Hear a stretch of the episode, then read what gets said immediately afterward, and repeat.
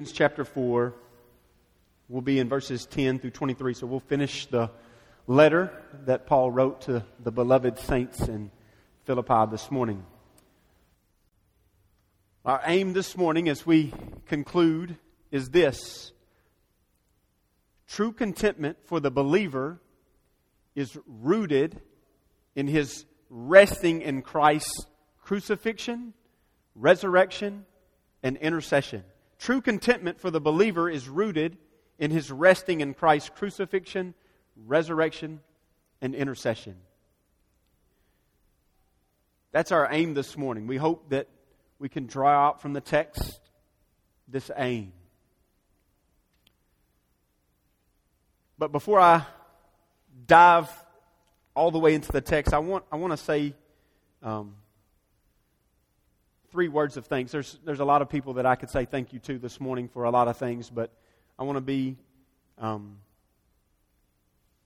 really short with this, but I also want to say so say this adequately. Uh, I do want to say thanks to Pastor Jordan for um, just encouragement in preparing for Philippians and um, for being willing to take his family to India for three months and to trust the elders here to continue to preach the Word of God. And um, so there's a great deal of encouragement and uh, a small confession goes with that. I just want to, uh, I, I, may have already said something to Jordan, but I snuck into his office and dug out his Philippians folder while he was gone and stole some of his notes. Uh, I did return them, but thank you for those as well. I want to say thanks to Jeff Hill most people don't know, but every week in preparation for Philippians, except one where I was uh, sick, Jeff Hill met with me to do sermon preparation through Philippians. And uh, he spent a great deal of time in the book as well. And because of that, I've benefited from Jeff over the book of Philippians. And because of that, you've benefited from the book of Philippians as well. And so I just want to thank that brother for his labors. He came prepared every week and very much input. Every sermon has Jeff Hill's imprint on it, and so I'm thankful for that.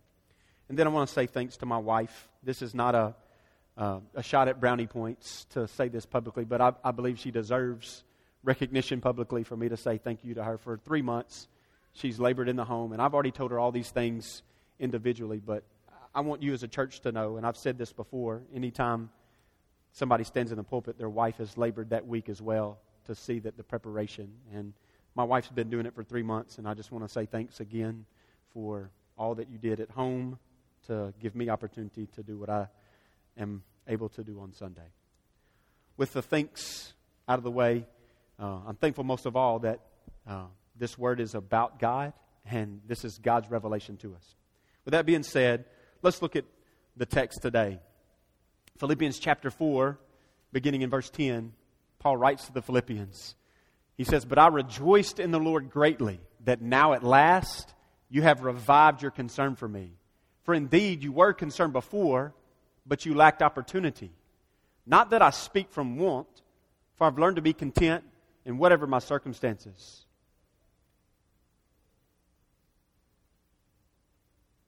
I know how to get along with humble means. And I also know how to live in prosperity. In any and every circumstance, I've learned the secrets of being filled and going hungry, both of having an abundance and suffering need. I can do all things through Christ who strengthens me. Nevertheless, you have done well to share with me in my affliction. You yourselves also know, Philippians, that at the first preaching of the gospel, after I left Macedonia. No church shared with me in the matter of giving and receiving, but you alone. For even in Thessalonica, you sent a gift more than once for my needs. Not that I seek the gift itself, but I seek for the profit which increases to your account. But I've received everything in full and have an abundance. I am amply supplied, having received from Epaphroditus what you have sent, a fragrant aroma, an acceptable sacrifice well pleasing to God. And my God will supply all your needs according to his riches in glory in Christ Jesus. Now to our God and Father be the glory forever and ever. Amen. greet every saint in Christ Jesus. The brethren who are with me greet you. All the saints greet you, especially those of Caesar's household. The grace of the Lord Jesus Christ be with your spirit. May God add a blessing to the reading of His Word. There's a vast range of circumstances among the people present here this morning. If we were to begin to discuss among one another our current set of circumstances in life, we would find that there's a wide range of difficulties and comforts that we are experiencing. Despite the wide range of these circumstances, according to God's Word, we can remain content in any and every circumstance. As we saw earlier in Philippians chapter 4, in order to obey the command to stand firm in the Lord, we are to be content or be anxious for nothing. This morning's text takes us even further into what true contentment looks like. It's obvious that Paul was greatly concerned about the contentment of the Philippian saints. But why? I believe this morning's text will give us some insight. When I say be content, or when I use the word contentment, what do I mean? What does contentment mean? Well, according to our popular English dictionaries, contentment means this the state of being satisfied in one's possessions, status, and situation. The state of being satisfied in one's possessions, status, and situation. At least that's how the dictionary describes contentment. But I would say that it's quite the opposite. That Scripture would support what I'm about to say. Rather than one's satisfaction relying on one's possessions, status, and situation, I say that contentment is being satisfied despite one's possessions, status, and situation. Ultimately, we don't want the dictionary's definition or even my own opinion about contentment. We want what God describes true contentment to be. And I believe that God reveals the secret of true contentment in today's text. The reason that I say contentment is a secret is because God's word says it is in verse 12 of this chapter. So, what is the secret to being truly content? What is the secret of being truly content? That's what we want to that's what we want to mine this morning. That's what we want to unearth from God's word. So this morning let's look at the secrets of true contentment. There'll be three that we, we kind of zero in on in the text as Paul describes himself and his contentment to the church in Philippi. So we'll see in verses 10 through 13 Paul's contentment, which is godly contentment. Look with me back in verse 10. Paul says this But I rejoiced in the Lord greatly that now, at last, you have revived your concern for me. For indeed you were concerned before, but you lacked opportunity. Paul begins this section of Philippians by commenting on their concern to meet his needs. The phrase, that now at last you have revived your concern for me, is not a derogatory statement. He's not complaining like finally you've gotten around to being concerned about me. Paul wasn't complaining. He wasn't complaining that they had failed to think of him or to be concerned about him or to support him or to supply him for a while. But rather, he was only delighting in the fact that they were finally given an opportunity by God to serve in the furtherance of the gospel and the ministry of Paul. The very thing that they had always been eager to do. They had proven so. Paul says it later in this text. It wasn't, it wasn't finally you're helping. So I hope we don't misread that. But rather, Paul is thankful that the opportunity that they had been waiting for had finally arrived. Indeed, you were concerned before, but you lacked opportunity. This was a tricky spot for Paul because he didn't want to sound as if he only wanted their gifts that they had to bring to him. But rather, he was rejoicing in the Lord for their concern for him. Do you catch that? The corporate aspect of that? Paul was delighting that they were concerned for him. But his delight wasn't that they were concerned for him so much. His delight was in the Lord because they had concern for him. Maybe you know what I mean. Some people will voice their thanks in order that they may receive another gift. Have you ever experienced that? It's not necessarily a bad thing for somebody to say, Thank you. Thank you for this $100 bill you just gave me. Maybe you'll give me another one. My children do this from time to time. You reward them for doing something well. And so they continue to do that something over and over again, even if it's not necessary, because they think that they're going to receive another reward. Isn't that right? Josiah's smiling. He's thinking. This was not Paul's mindset. Paul was genuinely more interested in their honoring God by being concerned about the provision of a missionary preaching the gospel and making disciples than he was about receiving some sort of gift from them. Paul was demonstrating for the Philippians an unnatural contentment, a contentedness in God by rejoicing in God, not a gift but for the spiritual benefit of those giving the gift that they would receive. Paul's joy for or his contentedness wasn't based on his wants or even his needs or even in the fact that the Philippians were generously giving to him. Paul was rejoicing in the Lord for the Lord's work in the hearts of those believers in Philippi. What Paul was so excited about, what he was so joyous about, was that he saw God was at work in the Philippians. And he rejoiced in that. Paul's joy was found in God, and therefore it was an immovable joy, not some fickle joy based on circumstances or gifts. When our joy is found in Christ, the circumstances of life don't affect us. They have no sway on our, our fixed gaze. True contentment can only be found when our eyes are fixed on the object or the source of true joy. The way that we have joy, we've talked about this in Philippians, is fixing our eyes on Christ, the one who gives us joy, the one who makes us joyful, the one who perfectly, in the most excellent way, exemplifies joy. One who is always rejoicing in the Lord can know true contentment.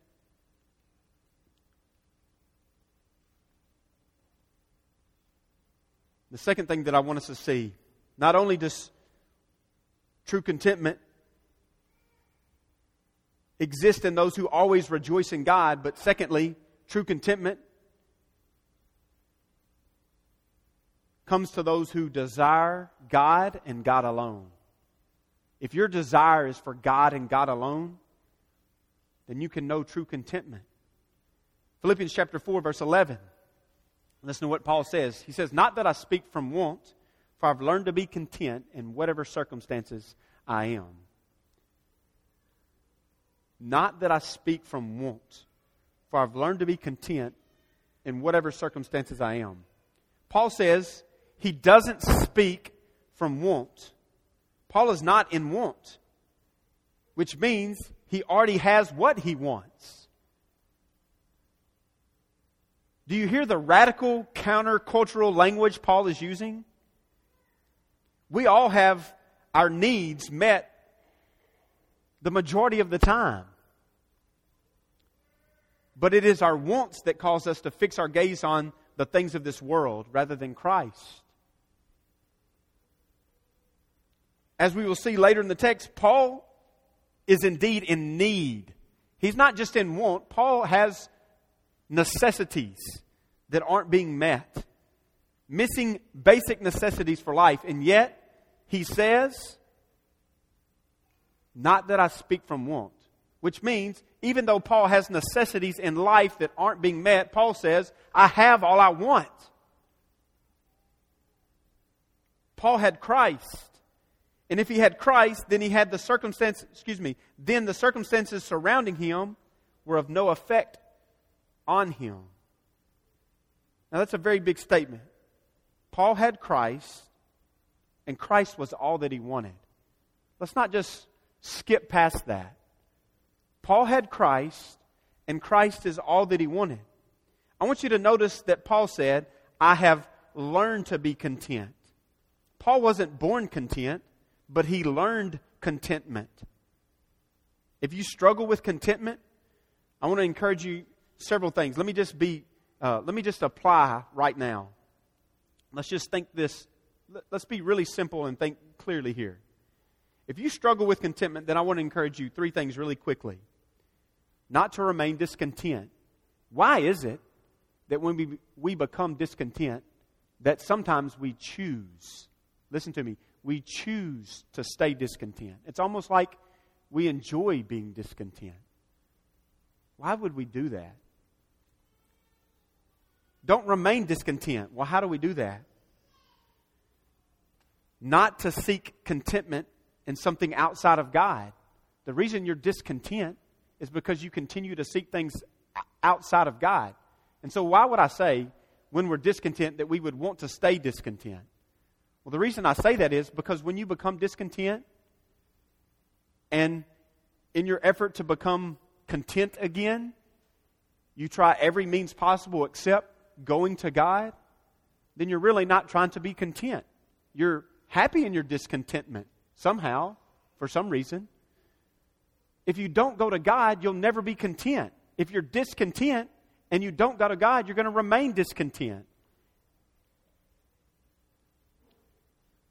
And to seek contentment from God, we have to go to God in His Word.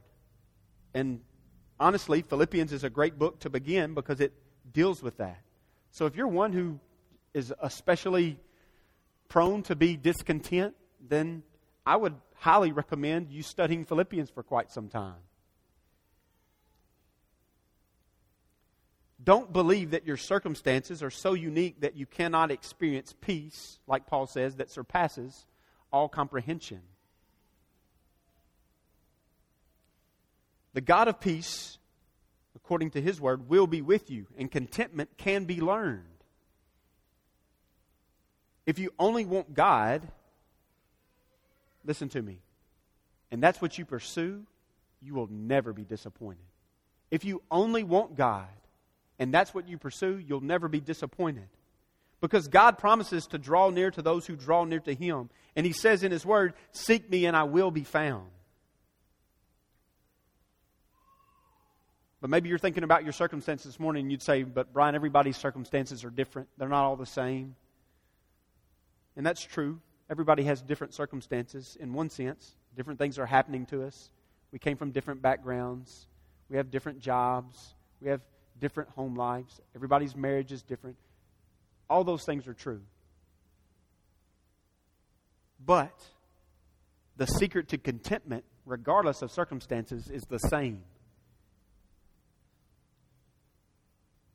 But you'd say, I've had more difficult circumstances than others, so contentment is easier for someone who has wealth or prosperity. What about us who are suffering or are in need? Well, imagine with me for a second, if you can, if, if I held a ball in my hand, like a globe. So here's this round ball, and then let's split it in half, just like the equator. So you have two halves of this ball, a line right down the middle. And just as the equator divides the earth in half, so this, this line would divide this ball in half. And to the north of the line is wealth, prosperity, riches, glory, power, social standing, security.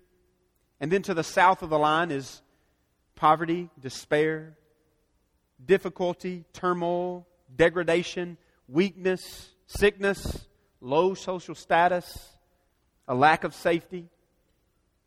The reality is, according to Paul, that true contentment can be had by anyone, regardless of where you may be located on the ball. So if you're at the North Pole, you're at the height of all things that we would consider positive. True contentment can be had there. And you're thinking, well, yeah, of course, easy. And the same can be said if you're at the bottom of that ball, the South Pole of it, if you will. When you face every oppression that we could possibly think to be known of man. But the contentment of someone who lives in the prosperous north is vastly different than someone who lives in the struggling south. It would look different. Listen to what Paul says to the Philippians concerning this kind of contentment. In verse 12, he says, I know how to get along with humble means. And I also know how to live in prosperity. In any and every circumstance, I've learned the secret of being filled and going hungry, both of having abundance and suffering need. Does that not describe both halves of that ball that we just talked about? The question arises to those who come from the well to do backgrounds whether you would be comfortable and content if you were suddenly forced to live in poverty. What if God stripped everything away from you right now? I'd say that the majority, if not every person in this room, is now in a well to do position. And if you've ever visited third world countries, then you would have a real grasp of what real poverty is. And I know of little poverty here in the U.S. So, what if God stripped all that we have here away from us? All the comforts that we have in this life. Would the loss of comforts that you have been accustomed to make you discontent? What if it was all stripped away from us? Our homes, our vehicles, our packed pantries, warm clothes. What if all those things were stripped from us? Could you say that you could still be content? What about the other side? Maybe you've come from a difficult background and that you have dealt with poverty. And the question is could you be content if you suddenly fell into great wealth and prosperity? Would instant wealth corrupt you? To be truly content, you can only have an eye for God and nothing else. And so poverty and wealth, according to Paul, have little bearing on contentment. Paul had been exposed to both and was not rattled by either. Paul insists that true contentment operates under both conditions. Paul gracious, graciously submitted to the sovereign will of God because he knew and trusted our sovereign God. Paul saw that the Lord's sovereign hand was at play in the entirety of his life. Paul saw his affliction as fellowship with the suffering Savior. Paul saw the unexpected turns in his life as the guiding hand of a sovereign God. Paul didn't get upset about his circumstances, no matter how bleak, because he saw them in the real reality. He didn't see them on the physical side of things, but the spiritual. He writes about this to the Corinthians in 2 Corinthians chapter 4, verse 18. He says, while we look not at the things which are seen, but at the things which are unseen. For the things which are seen are temporary, but the things that are unseen are eternal. Paul didn't see the temporary, he didn't see the physical things the way that most people see the physical things. He saw his circumstances as God's way of melting his will to God's sovereign will. Remember Philippians chapter 3? Paul was willing to lose everything for the sake of knowing Christ Jesus our Lord? What's he say? In Philippians chapter 3, verse 7. But whatever things were gained to me, those things I have counted as loss for the sake of Christ. More than that, I count all things to be lost in view of the surpassing value of knowing Christ Jesus my Lord, for whom I have suffered the loss of all things and count them but rubbish, so that I may gain Christ and may be found in him, not having a righteousness of my own derived from the law, but that which is through faith in Christ, the righteousness which comes from God on the basis of faith. What did Paul say about the physical things? He was ready to lose them all. Paul was willing to lose everything for the sake of knowing Christ Jesus more. Paul learned contentment through subtraction. God, take everything away from me except yourself. Then I'll be content. I would venture to say that everybody in this room at some level, has some discontentment. And whenever you can identify what you're discontent in, you may tell you what your problem is. It's not the thing that you're discontent in, it's the fact that you have not subtracted the thing that you're discontent in from your life.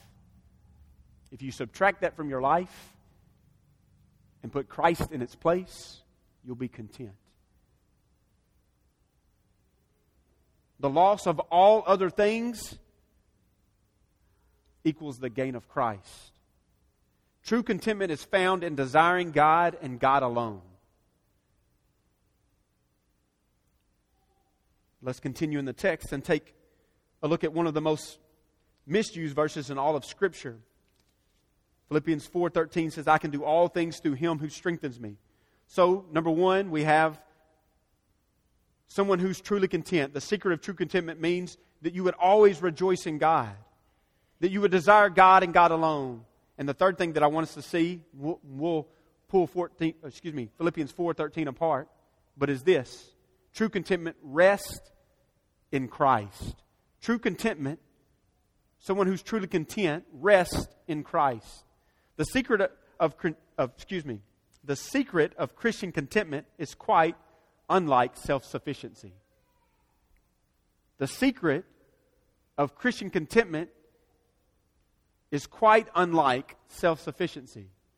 This verse, Philippians 4:13, I can do all things through Christ who strengthens me, does not mean that nothing is beyond our capabilities when we are empowered by Christ. That rendering of the verse is completely opposite of the rest of the text.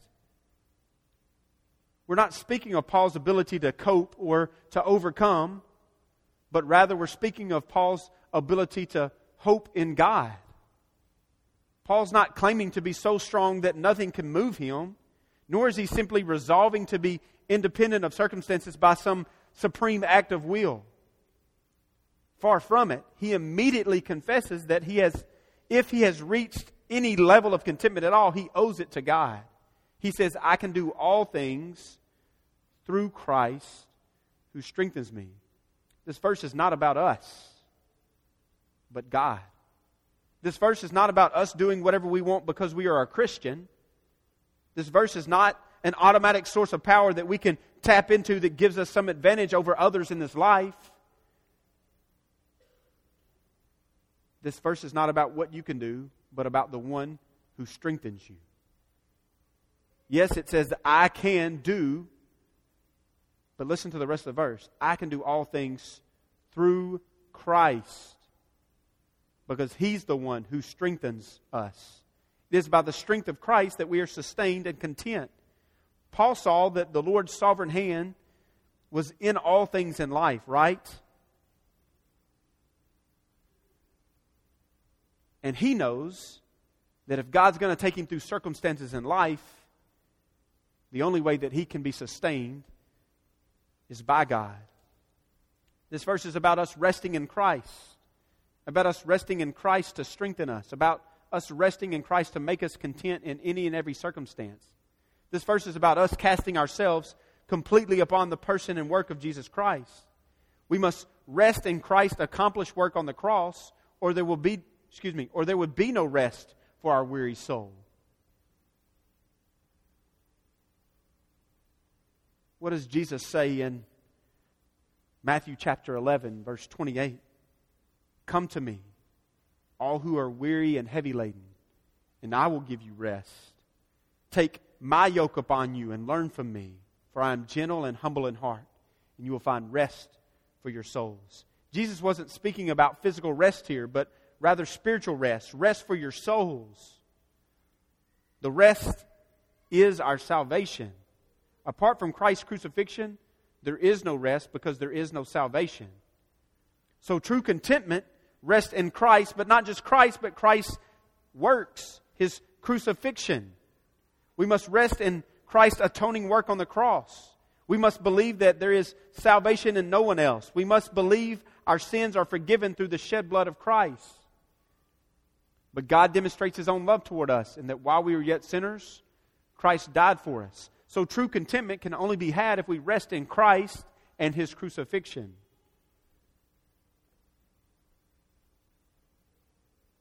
True contentment can only be had if we rest in Christ and his resurrection.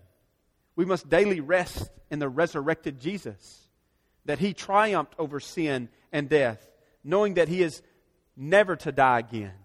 We must believe that we have been united with him in the likeness of his resurrection and that our old self has been crucified so that we too might walk in newness of life. You want to know how to be content? Believe in the resurrection of Jesus Christ. Paul says in 3:10 of Philippians that I may know Christ. He wants to know Christ how and the power of his resurrection. True contentment can only be had in when we rest in Christ's crucifixion, when we rest in Christ's resurrection, and when we rest in Christ's intercession. We must rest in Christ's position as our mediator between God and man. He not only sheltered us from the wrath of God, but he now sits at the right hand of the majesty on high, making intercession on our behalf. Hebrews chapter 7, 25. Have we already crossed that verse, Jordan? It's coming. Hebrews 7, 25. Therefore, he is able also to save forever those who draw near to God through him, since he always lives to make intercession for them. Christ is making intercession for us as believers right now. We must daily be believing these truths about Christ that he was crucified on our behalf, that he was resurrected to make us new creatures, that he intercedes on our behalf for true, contis- for true contentment to reside in our hearts. To rest in Christ, we must exercise faith. Remember the statement two weeks ago? The first half of Philippians chapter 4 the commands of God are always preceded by promises from God. We've already established today that the crucifixion, the resurrection, and the intercession of Christ are promises that have been fulfilled, upon which we must rest in, we must believe in for true contentment. But I believe there must be results from our resting in these promises. What if we have learned the secret of always rejoicing in God? What if we've truly learned the secret of desiring God and God alone? What if we've truly learned the secret of resting in Christ? What if we do that? I believe it will produce actions upon our part. That if we have believed in these things, that the fruit of that, the actions of that, will just transpire. Let's look at Philippians chapter 4. Let's press from 4, 14 through 18 here. Paul says this Nevertheless, you have done well to share with me in my affliction. So he says, Philippians 4:13, you can I can do all things through Christ who strengthens me. Nevertheless, he says to the Philippians, you have done well to share with me in my affliction. Verse 15, you yourselves also know, Philippians, that at the first preaching of the gospel, after I left Macedonia, no church shared with me in the matter of giving and receiving, but you alone. For even in Thessalonica, you sent a gift more than once for my needs. Not that I seek the gift itself, but I seek for the profit which increases to your account. But I've received everything in full and have an abundance. I am amply supplied, having received from Epaphroditus what you have sent a fragrant aroma, an acceptable sacrifice, well pleasing to God. Now, I want you to see several things about Paul that I believe are actions that he carries out because he's content in Christ. And it's beginning to spill over to the Philippians here. We see evidence of that. He says, Nevertheless, you have done well to share with me in my affliction. That means that the Philippians shared with Paul in being afflicted, which means Paul was certainly afflicted, and so was the church in Philippi. They're sharing in afflictions with one another. I believe that's an action of contentment, that we're willing to share in suffering with others. When we're content, we're happy to suffer with others. Secondly, I want to see I want us to see this that we begin to when we're content, we begin to give of our resources. When we're discontent, especially in the arena of material things, then we're always trying to obtain more things for ourselves. And so that's where our finances are spent. But when we're content in Christ, we begin to give of our resources. Listen to what Paul says. He says, You yourselves also know, Philippians, that at the first preaching of the gospel, after I left Macedonia, no church shared with me in the matter of giving and receiving, but you alone. Now, I want you to see it's going two ways again. Not only did Paul share in suffering with the Philippians, but he says giving and receiving, which means gifts were going both directions. Paul's right in the midst of that. Well, when we're truly content, We are giving of our resources. We're giving of our resources. Let's look at the third thing. Verses, well, verse 17. Paul says, Not that I seek the gift itself, but I seek for the profit which increases to your account. Again, because Paul's content, he cares very little about the actual gifts that he receives. But his concern is what? But I seek for the profit which increases to your account. When you're truly content, not only are you willing to share in suffering and give of resources, but you begin to seek the profit of others. You begin to seek the profit of others. You, you begin to desire for others to profit, to benefit, to grow. And Paul clearly is speaking spiritually here. That becomes your desire. You want people to taste the same contentment in Christ that you taste. And then look at verse 18. He says, But I have received everything in full and have an abundance. I'm amply supplied, having received from Epaphroditus what you have sent, a fragrant aroma, an acceptable sacrifice, well pleasing to God. Do you hear the language that he uses in verse 18? He's, he's conjuring up the old language of sacrifice and the, these scented aromas that would be common to the people here in Philippi. He says it's well pleasing to God. He's conjuring up their thoughts there. He's saying, I'm amply supplied because of what you've sent. And he's, he, he's, he's, he's bringing to their minds this. But I want you to see what he says at the beginning of verse 18. But I have received everything in full and have an abundance. I am amply supplied. I am amply supplied. Paul was in need. We know he says suffering need. At this point in his life, Paul's writing from a prison. He's in prison. And he's writing to the Philippians about the gift that he's received that they sent through the servant Epaphroditus.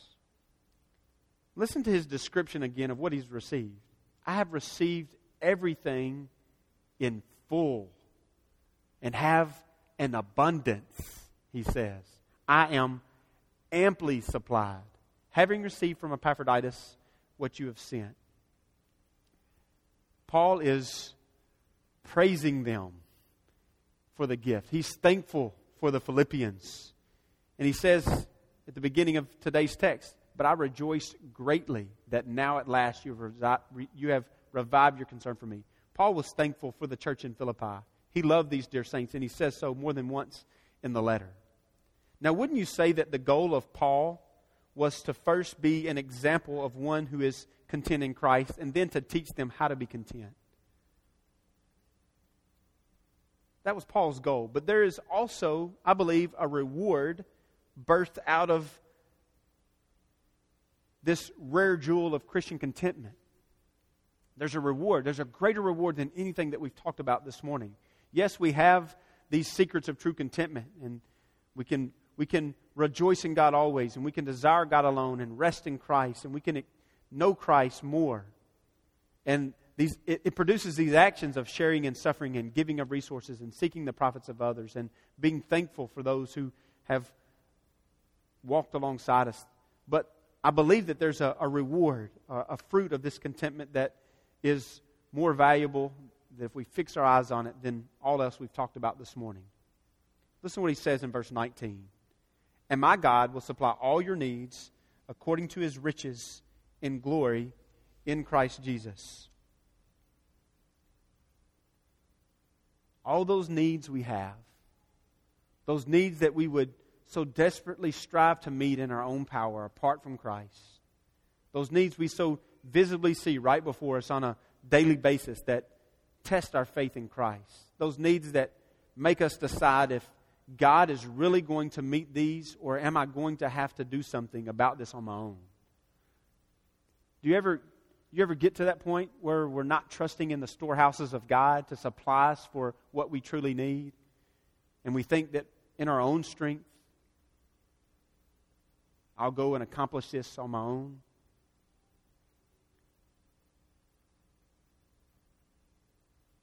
Let me ask a serious question. Do you have a need before you today? Is there a need as you think through life and circumstances? Is there a need that you're unable to meet?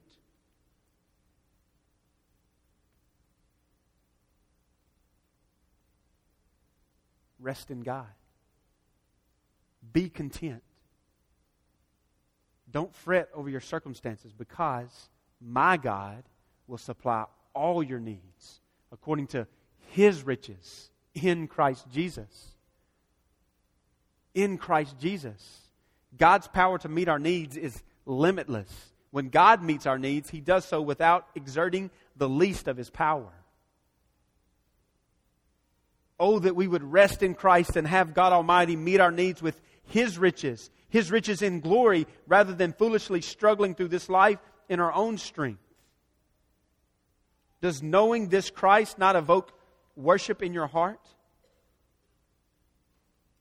Do you know this God who can supply all your needs from his storehouses, from his riches? Do you know that God? Was Paul is writing this letter, we've talked about several things over the last three months that Paul was trying to address to the church in Philippi. Their love for one another, their, their preaching of the gospel to the city of Philippi, Paul was concerned about those things, th- those things. Their joy in the Lord, their contentment, their, their forward looking, that they were hoping in Christ's return. Paul's concerned about all these things. And he's just penning a letter. Obviously, he's divinely inspired by God, but he's penning a letter to these people. And then I want you to see what happens. Paul gets the reward of contentment that he's trying to draw out for the Philippians. I want you to see what happens.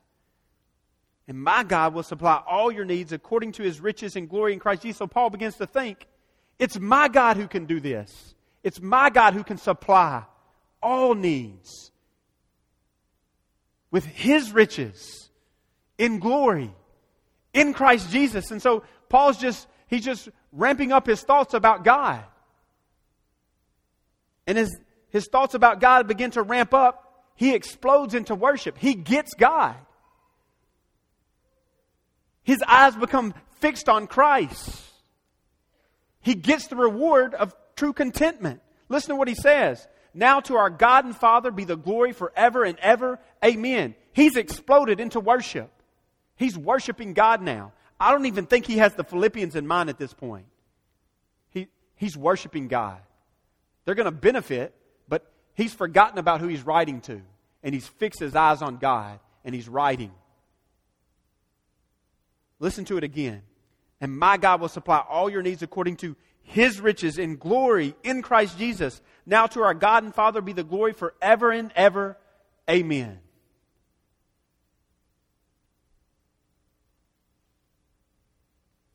Does knowing this Christ not evoke worship in your heart?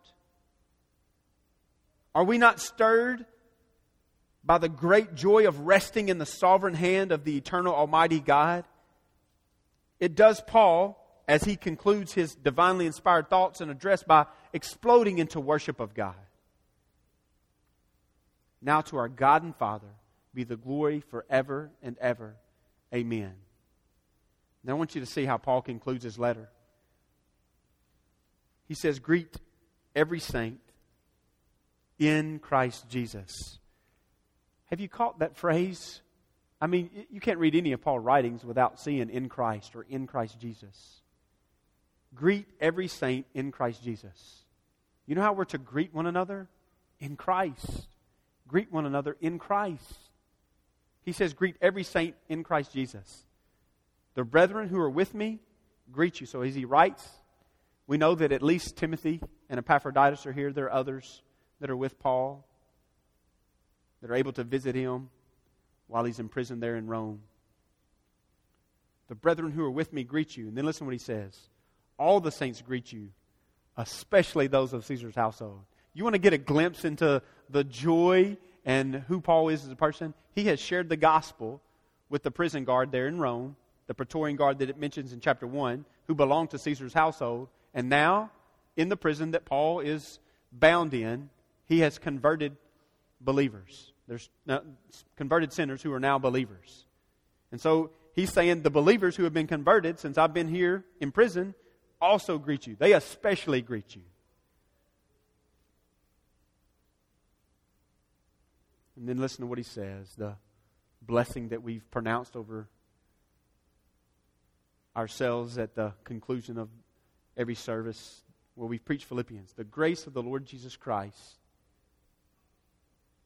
be with your spirit. So let me say to you in closing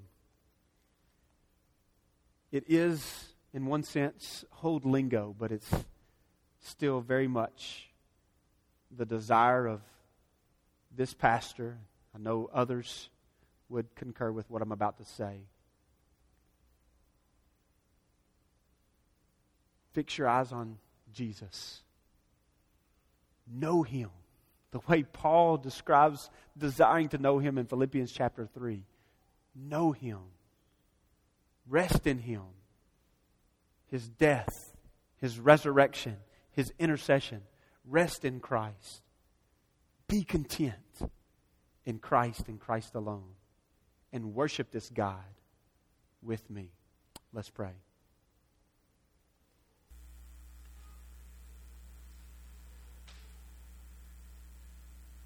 Father, we have to confess that we suffer from discontentment.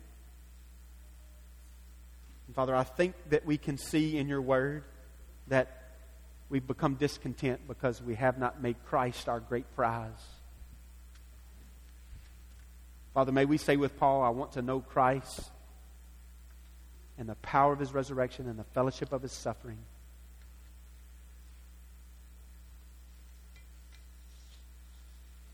Father, we want to say with Paul, but whatever things were gained to me, those things I have counted as loss for the sake of Christ. Father, we want to say with Paul, I count all things rubbish so that I may gain Christ.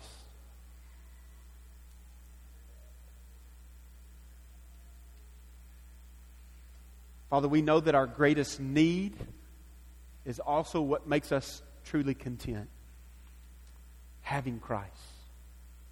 Father, I pray that you would make us a content people in Christ, that we would have true Christian contentment, that we would be content in the person and work of Jesus Christ.